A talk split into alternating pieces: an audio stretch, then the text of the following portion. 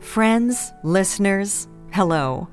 Welcome to the Voice of Love broadcast, where we can experience God's love and start on a new journey. I am your host, Katherine Mills. Today, we'll be sharing with you some recitations of God's words. This program will air at the same time every week. If you'd like to enjoy more inspirational programming, please check out the Church of Almighty God website at www.holyspiritspeaks.org.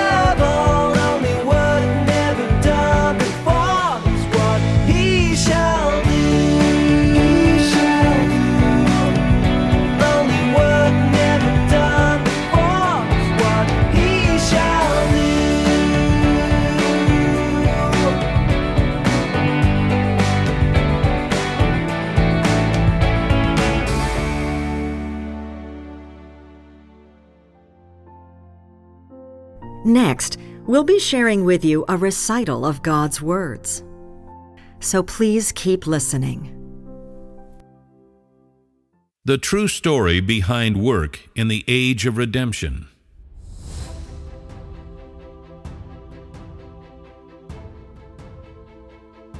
My entire management plan, a plan that spans 6,000 years, consists of three stages or three ages the age of law in the beginning, the age of grace, which is also the age of redemption, and the age of kingdom in the last days.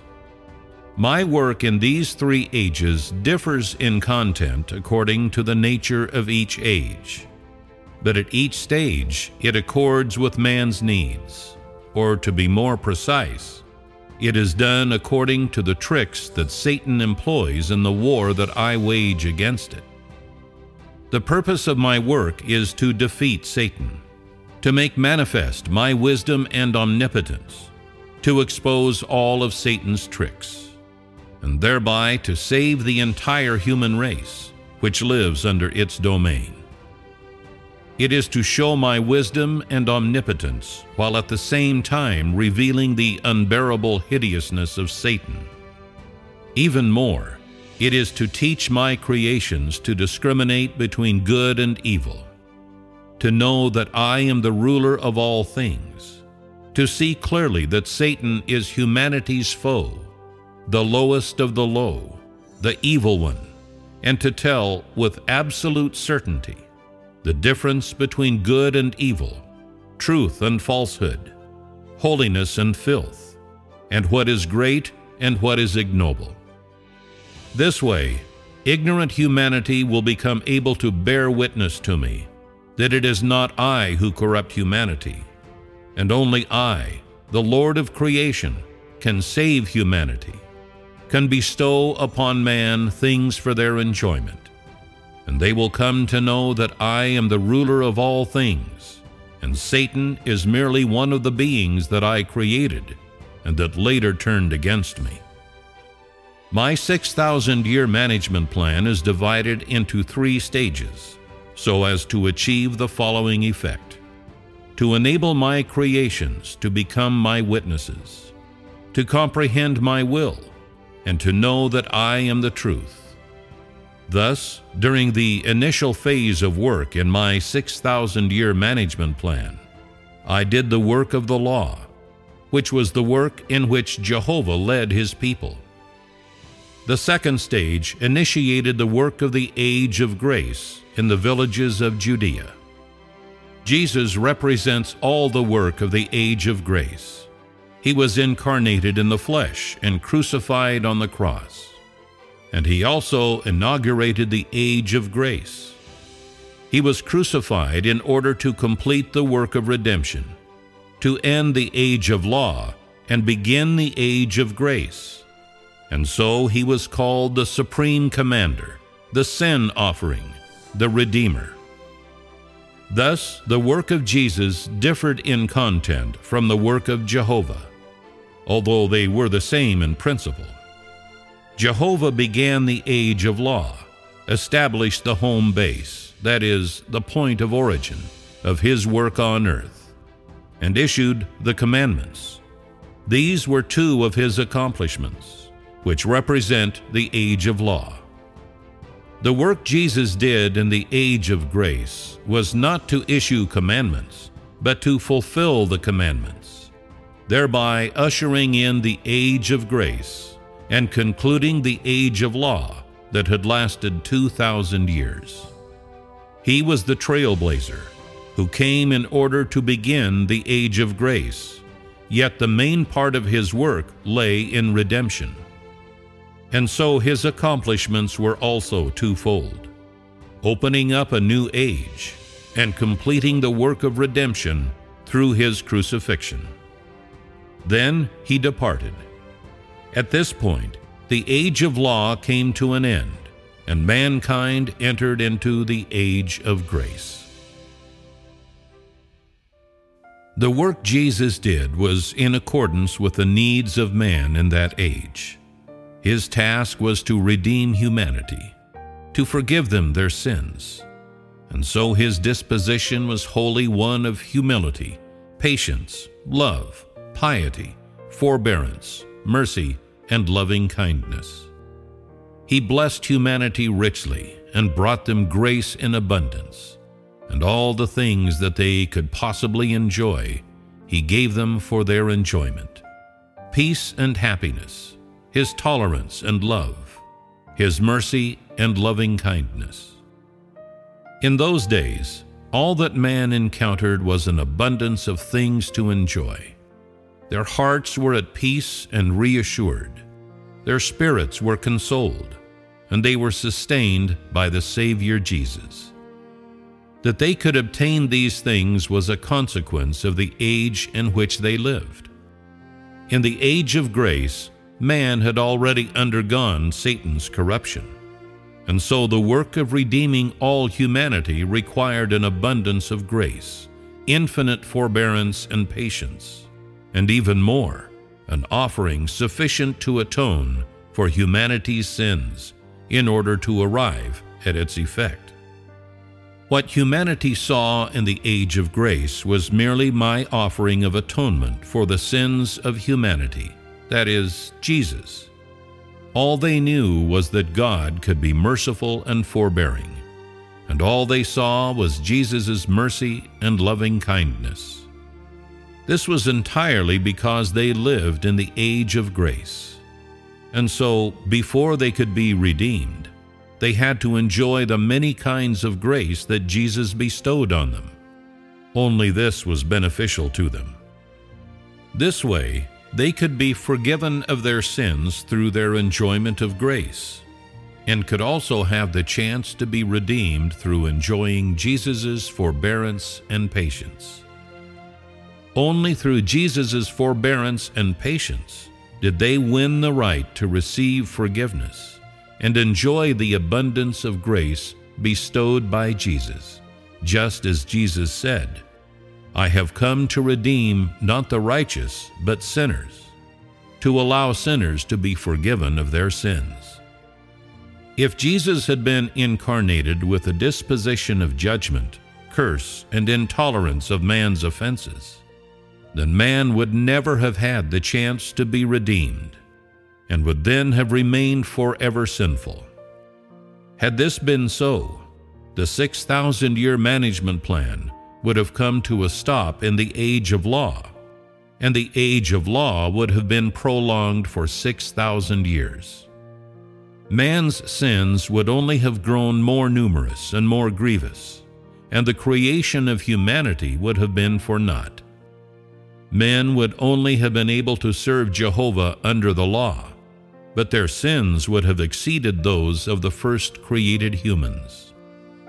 The more Jesus loved mankind, forgiving them their sins and bringing unto them enough mercy and loving kindness, the more mankind gained the capacity to be saved, to be called the lost lambs that Jesus brought back at a great price. Satan could not meddle in this work because Jesus treated his followers as a loving mother treats the infant in her bosom. He did not grow angry at them or despise them, but was full of consolation. He never flew into a rage in their midst, but forbore with their sins and turned a blind eye to their foolishness and ignorance, to the point of saying, Forgive others seventy times seven times so his heart transformed the hearts of others. It was in this way that the people received forgiveness of sins through his forbearance.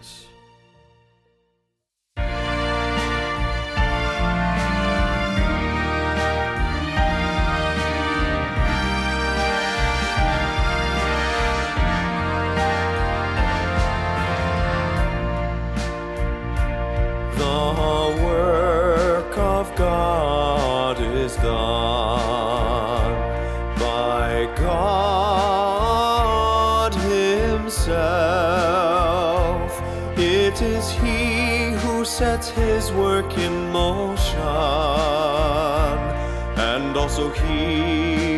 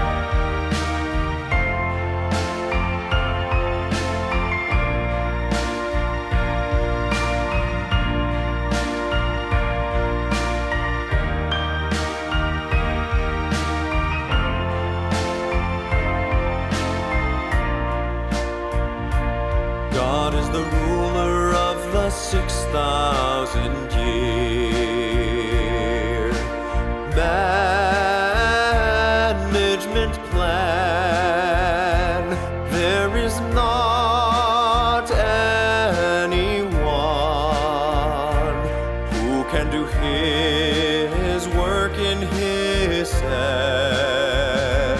There is not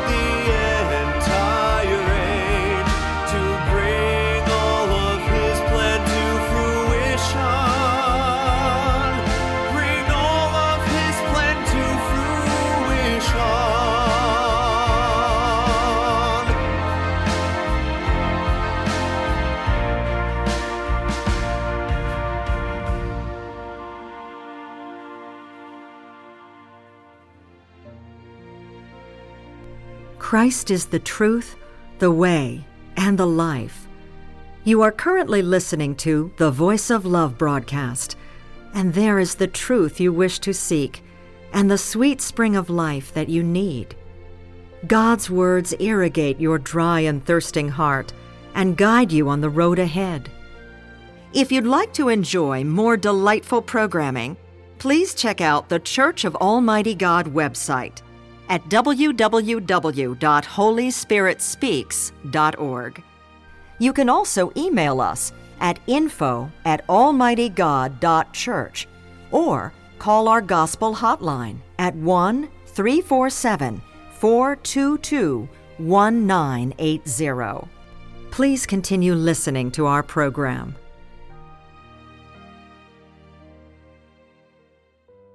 Though Jesus in his incarnation was utterly without emotion, he always comforted his disciples, provided for them, helped them, and sustained them.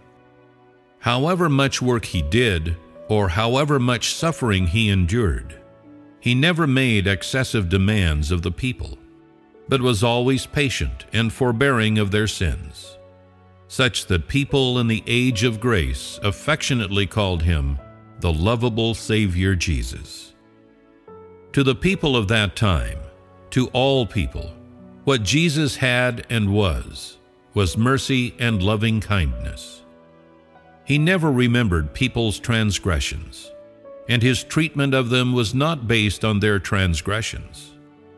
Because that was a different age, he often bestowed plentiful food and drink upon the people, so that they could eat their fill.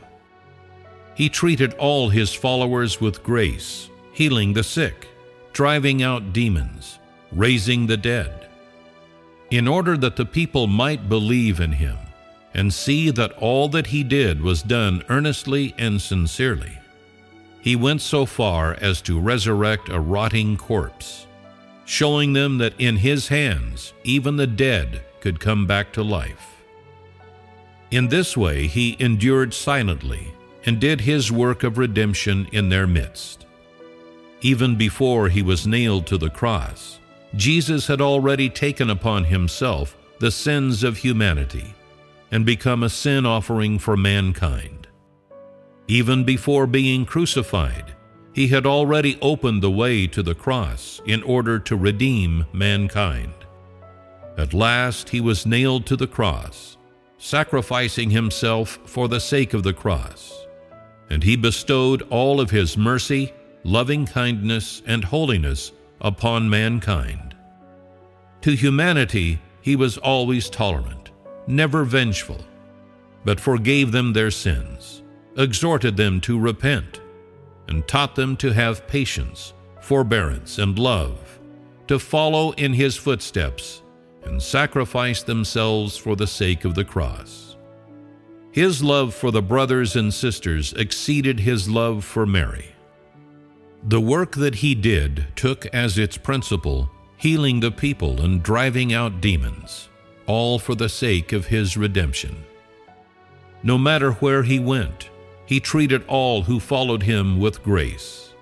He made the poor rich, the lame walk, the blind see, and the deaf hear.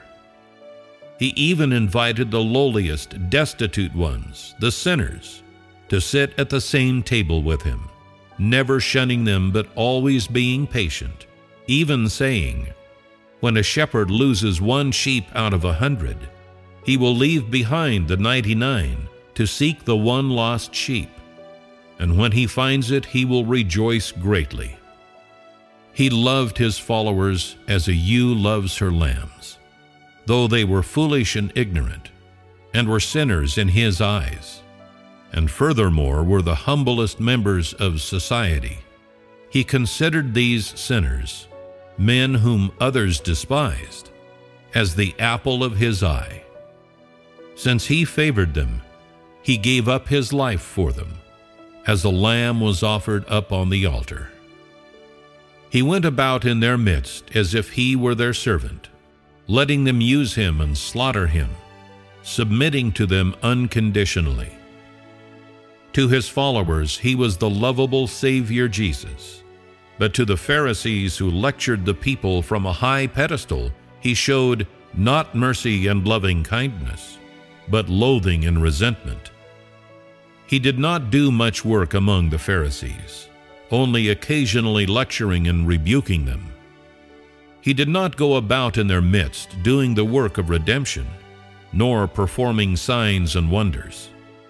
He bestowed all his mercy and loving kindness upon his followers, enduring for the sake of these sinners till the very end, when he was nailed to the cross and suffering every humiliation until he had fully redeemed all humanity. This was the sum total of his work.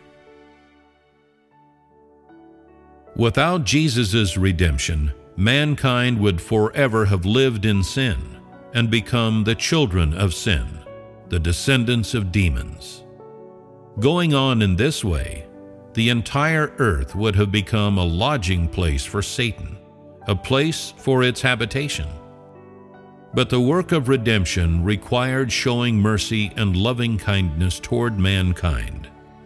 Only by this means could mankind receive forgiveness and at last win the right to be made complete and fully gained. Without this stage of work, the 6,000 year management plan would not have been able to go forward. If Jesus had not been crucified, if he had only healed the people and exorcised their demons, then the people could not have been completely forgiven of their sins. In the three and a half years that Jesus spent doing his work on earth, he completed only half of his work of redemption.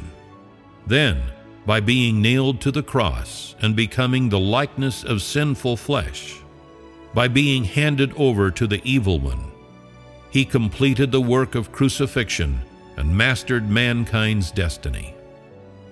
Only after he was delivered into Satan's hands did he redeem mankind.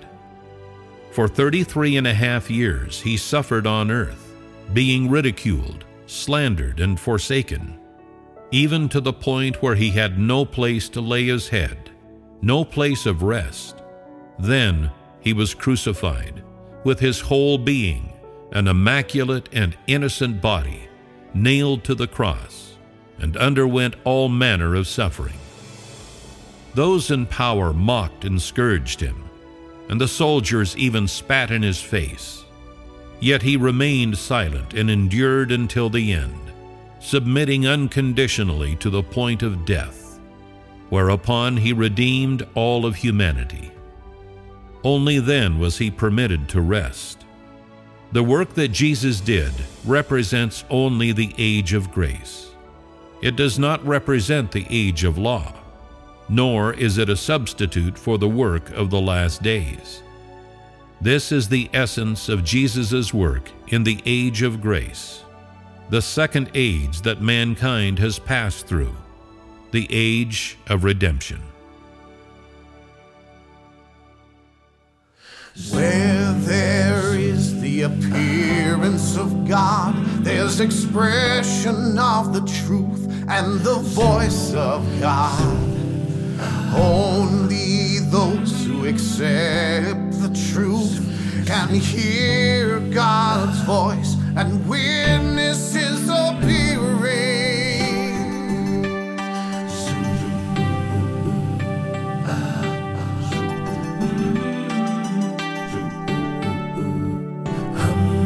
Put away views of impossible, thoughts of impossible are likely to happen. God's wisdom soars higher than the heavens. His thoughts and his work are far beyond all man's thoughts. The more impossible something is, the more there's truth to seek. The more beyond man's conception, the more it contains God's will.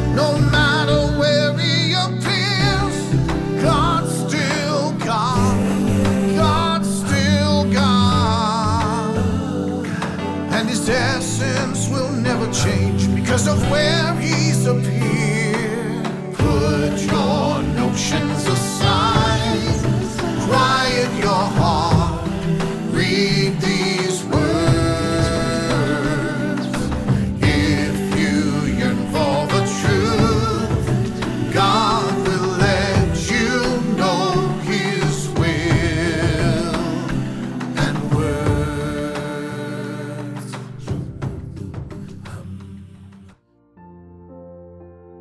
Well, friends, that's it for our program today. Thanks for listening. If you'd like to enjoy even more music videos, recitations of God's words, choral works, musicals, stage plays, and gospel films, please visit the Church of Almighty God website at www.holyspiritspeaks.org. You can also email us at info at almightygod.church or call our gospel hotline at 1 347 422 1980. May God bless us. See you next time.